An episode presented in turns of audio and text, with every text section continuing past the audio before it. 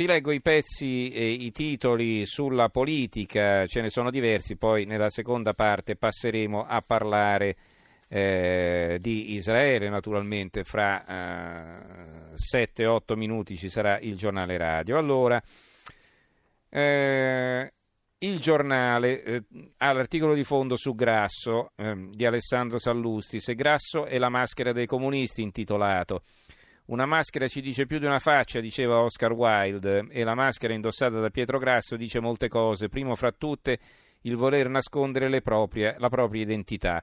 Liberi Uguali, il partito nato dalla scissione del PD, è un partito neocomunista fondato da ex comunisti, ma di quella sciagurata in attuale storia non c'è traccia nel nome, negli slogan, persino nei colori del simbolo epurati dallo storico rosso. Tutto questo non è un caso, ma un consa- una consapevole strategia di marketing politico.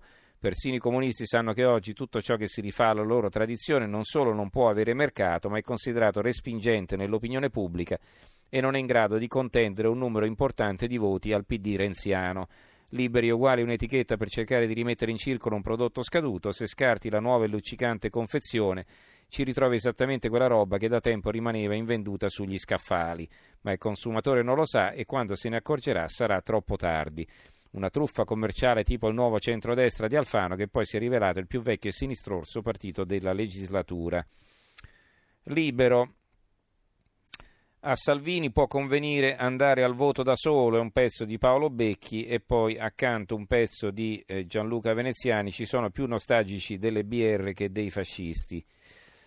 Eh, il Manifesto Pisapia verso la, lottura, la, rottura con il PD, campo progressista. Gli ufficiali negoziatori di campo progressista ieri hanno aspettato la capigruppo del Senato per avere la prova che lo Ius Soli non approderà in aula. Alla, all'ala sinistra di CP non resta che prenderne CP e campo progressista non resta che prenderne atto. Oggi una riunione con Pisapia prenderà la decisione finale sull'alleanza con il PD.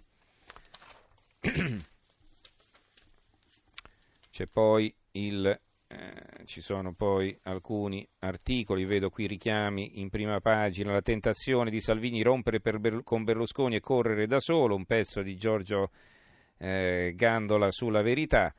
L'opinione, la guerra senza prigionieri della sinistra, eh, di un pezzo di Arturo Diaconale, desta molte perplessità l'appello lanciato dal sindaco di Milano Giuseppe Sala al dialogo tra Matteo Renzi, Giuliano Pisapia e Pietro Grasso per un accordo teso a ricompattare la sinistra e a scongiurare l'eventualità di una grave e dolorosa sconfitta elettorale. La perplessità riguarda l'evidente scarsa conoscenza o interpretazione sbagliata dell'attuale legge elettorale da parte del sindaco Sala. Il cosiddetto Rosatellum bis, infatti, prevede le coalizioni nei collegi uninominali come il vecchio Mattarellum, ma esclude, a differenza del sistema elettorale del passato, la possibilità di accordi di desistenza tra le diverse forze politiche. La sinistra dura e pura di liberi e uguali è un altro pezzo, sempre sull'opinione, firmato da Cristoforo Sola. Abbiamo poi il eh, Italia Oggi, i grillini litigano sul giudizio da dare sui nazi skin, un pezzo di Valentini a pagina 10. La provincia di Varese verso le elezioni Lega e Forza Italia già al braccio di ferro. C'è Renzi che prosegue il suo giro d'Italia in Sardegna, metano e strade, Renzi sì lo Stato è debitore della Sardegna, il tour del segretario del Partito Democratico nell'isola. Questo è sull'Unione Sarda. Poi il giornale di Brescia, la giustizia sociale che divide la sinistra. L'articolo di fondo di Fulvio Cammarano.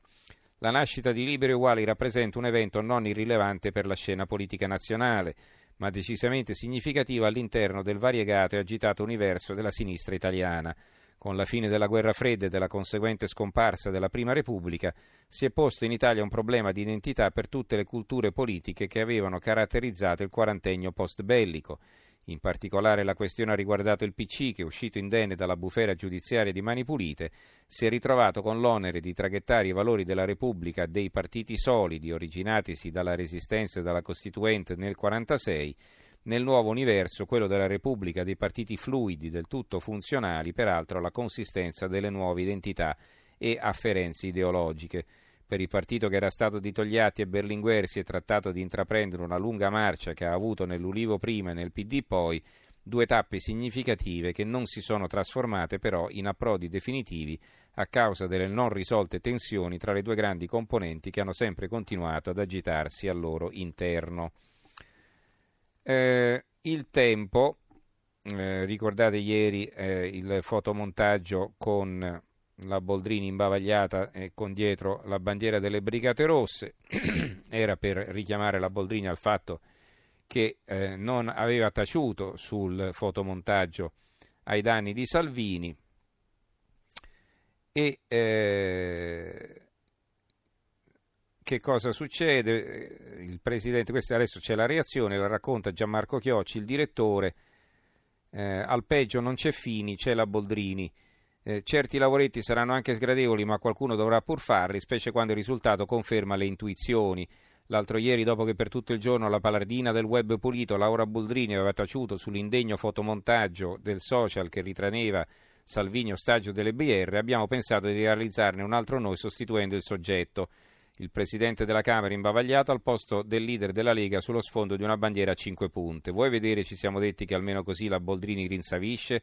Vuoi scommettere che dopo aver mandato poliziotti a chi la molestava sul web finalmente prende atto della violenza e colpisce anche il nemico comune mortale e si scusa con l'interessato?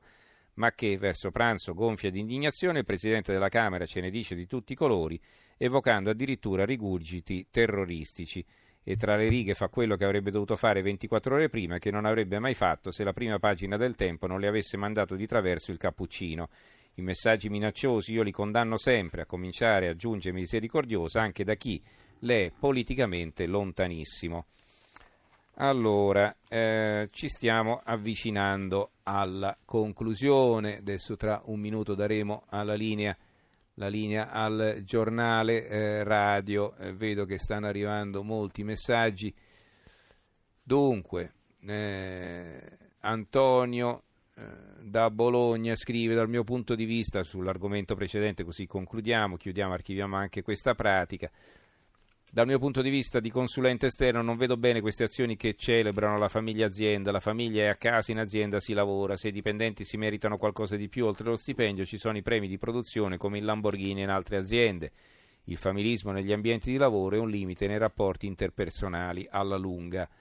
E vabbè, se però questi si trovano bene tra di loro e sono tutti contenti, come abbiamo sentito, eh, insomma. Eh.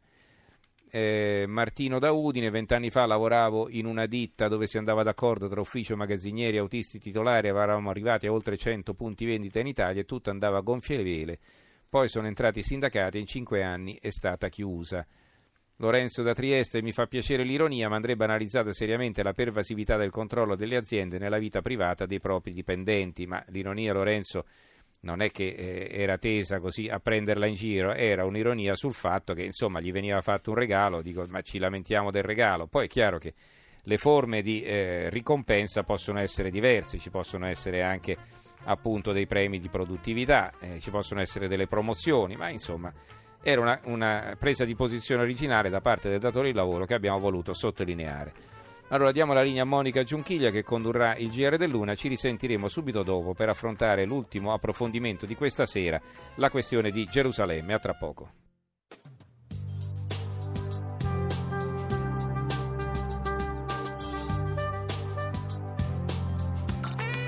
RAI Radio 1